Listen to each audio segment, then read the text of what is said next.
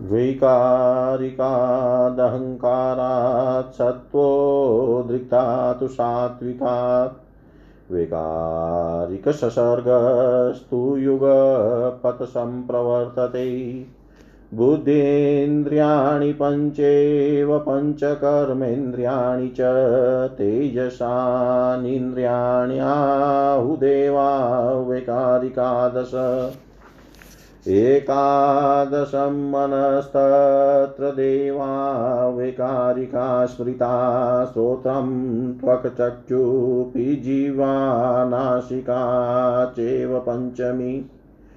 शब्दादीनामवाप्त्यर्थं बुधियुक्तानि वक्ष्यते पादौ पायुरूपस्तश्च हस्तो वाक्य हस्तो वाक्पञ्चमी भवेत्। गतिविसर्गगौह्यानन्दशिल्पं वाक्यं च कर्म तत्।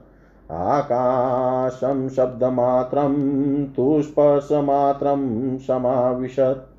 द्विगुणो जायते वायुस्तस्य स्पर्शगुणो मतरूपं तथैवाविशत शब्दस्पर्शगुणाबुभौ त्रिगुणस्तु ततश्चाग्निः सशब्दस्पर्शरूपवान् शब्दस्पर्श च रूपं च रसमान्त्रसमाविशत् तस्माच्चतुर्गणा व्यापो विज्ञेयास्तारसात्मिका शब्दस्पर्शश्च रूपं चरसौगन्धं समाविशत्।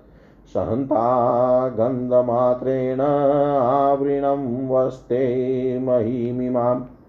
तस्मात् पञ्चगुणा भूमिस्थूला भूतेषु दृश्यते शान्ता घोराश्च मूढा विशेषास्तेन ते स्मृता।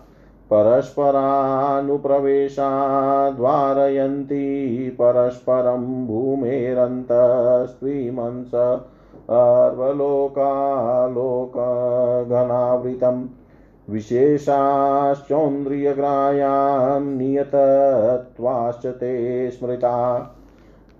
गुणपूर्वस्य पूर्वस्य प्राप्नुवन्त्युत्तरोत्तरम् नानावीर्याः पृथग्भूता सप्तैते सहति विना नाश कुर्वन् प्रज्ञा स्रष्टुमसमा सागम्य कृत्स्नश समेत्यान्योन्यसंयोगमन्यो न्यायसरणीयश्च ते एकसङ्घात् चिह्नाश्च सम्प्राप्येक्यमशेषत।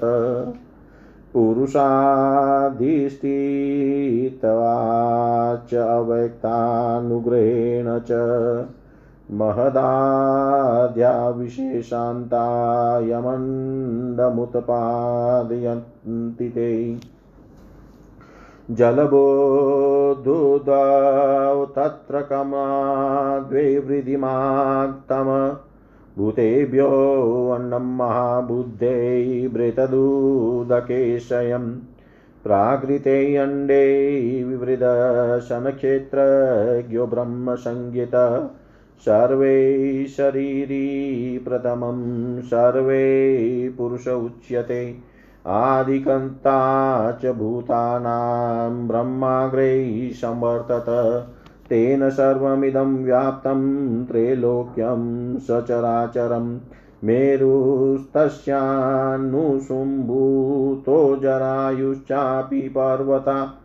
समुद्रा गर्भसलिलं तस्याण्डस्य महात्मन।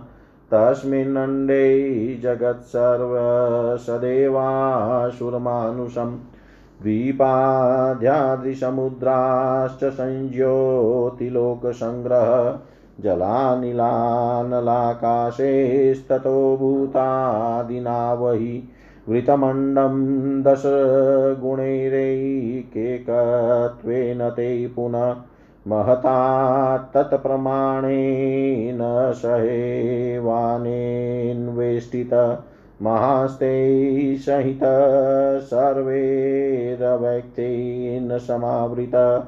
एभिवारणैरन्नं सप्तमभिप्राकृते वृतम्। अन्योन्यमावृत्य च ता अष्टो प्रकृतय स्थिता एषा सा प्रकृती नित्या तदन्तपुरुषश्च ब्रह्मरूपकथितो यस्ते समासां सुतया पुन यथामग्नो जलकेश्चदिन्दुजलकेश्चिदु दुन्मजञ्चलसम्भवम्। वलयं क्षिपति ब्रह्माश तथा प्रकृति विभु अव्यक्तं क्षेत्रमुदिष्टं ब्रह्मक्षेत्रज्ञ उच्यते। एतन्समस्तं जानीयात् क्षेत्रक्षेत्रज्ञलक्षणम् इत्येष प्राकृतसर्गक्षेत्रज्ञाधिष्ठितस्तुष अबुधिपूर्वप्रथमं प्रादुभूतस्तडिद्यथा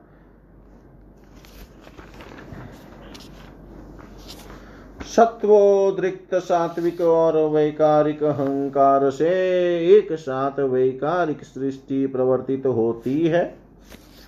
पंच ज्ञानेन्द्रिय और पंच कर्मेंद्रिय को तेजस इंद्रिय का है, वहाँ वैकारिक दस देवता है।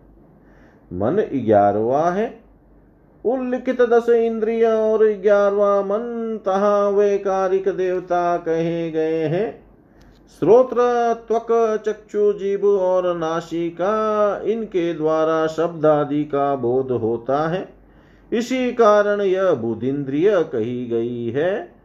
चरण वायु उपस्थ हस्त और वाक्य इत्यादि को कर्मेंद्रिय कहते हैं। इनके द्वारा गति, मल त्याग, आनंद, शिल्प और वाक्य कथन, यह सब कार्य समापन होते हैं। शब्द मात्र, आकाश स्पर्श मात्र में आविष्ट होकर द्विगुण वायु को उत्पन्न करता है, किंतु स्पर्श ही उसका विशेष गुण है। शब्द और स्पर्श, यह दोनों गुण रूप से रूप में अवशिष्ट होकर अग्नि उत्पन्न करते हैं। यह अग्नि शब्द, स्पर्श और रूप, इन तीन गुणों से, गुण से युक्त है। अनंतर शब्द, स्पर्श और रूप, यह रस मात्र में आविष्ट होकर चौगुणे रसात्मक जल को उत्पन्न कर देते हैं। अंत में शब्द, स्पर्श, रूप और रस गंध मात्र में आविष्ट होने से उनके संगठ में सहत होकर इस पृथ्वी को समावृत करते हैं। इसी कारण भूतगण में पंचगुण संपन्न स्थूलाकार भूमि दिखाई देती है। इसी हेतु वह शांत घोर और मूड कहकर परिगणित है। वह परस्पर अनुप्रवेश पूर्वक परस्पर को धारण करते हैं। यह धनावृत समस्त लोकालोक भूमि के अंतर में शनिविष्ट रहते हैं। नित्य तत्व के हेतु यह इंद्रिय ब्राह्य विशेष नाम से कहे हैं। पहले पहले गुण उत्तरोत्तर में अनुप्रवेश करते हैं। वह नाना वीर्यवान सात पदार्थ जब तक परस्पर मिलित न होकर पृथक भाव में अवस्थित रहते हैं, तब तक प्रजा सृष्टि में समर्थ नहीं होते। यह जिस समय परस्पर में मिलित होकर परस्पर को अवलंबन पूर्वक सम्यक प्रकार ऐक्यता को प्राप्त होते हैं, एवं जिस समय पुरुष का अधिष्ठान और प्रकृति का अनुग्रह लाभ करते हैं, उसी समय महत से विशेष पर्यंत इन सब में अंड उत्पादन करते हैं। यह अंड जल बुद्धुद के समान जल में आश्रय पूर्वक कर्मश वर्धित होता रहता है। हे महामते, सलील में स्थित यह अंड भूतगण से भृत है। ब्रह्म संज्ञक क्षेत्र भी उस प्राकृत अंड में वृद्धि को प्राप्त होते हैं। वही प्रथम शरीरी और पुरुष नाम से अभिहित है। वही भूतगण के आदि कर्ता ब्रह्म है। वही इन सबसे आगे विराजित होते हैं। वही सचराचर त्रैलोक्य व्याप्त कर रहे हैं। मेरु उस बृहित अंड का पर्वत उनका उनका, उसका जरायु और समुद्र उसका गर्भ सलील है। सुर असुर और मनुष्यों से पूर्ण समस्त जगत उस अंडे में ही दीपादि पर्वत सागर और ज्योतिष सहित सब लोग उसमें स्थित।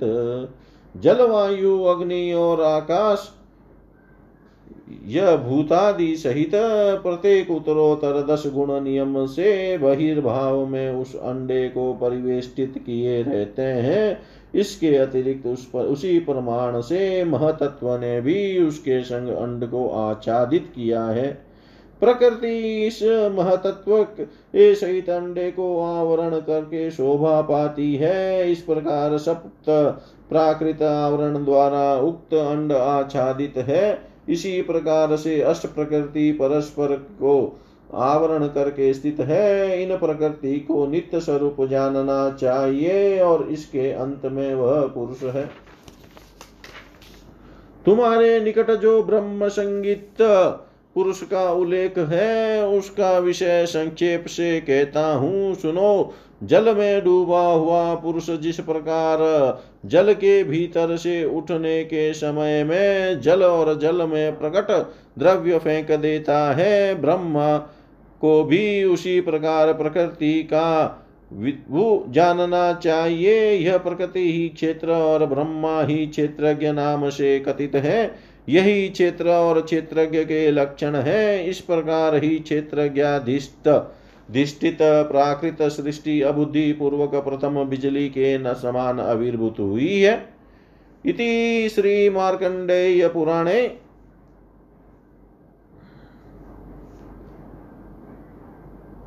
ब्रह्मोत्पत्ति नामादि चत्वारिंशो अध्याय।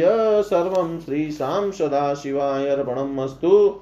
ॐ विष्णवे नम ॐ विष्णवे नम ॐ विष्णवे नम ॐ नमः पार्वतीपते। हर हर हर महादेव शम्भो कैलाशपति भुले मती।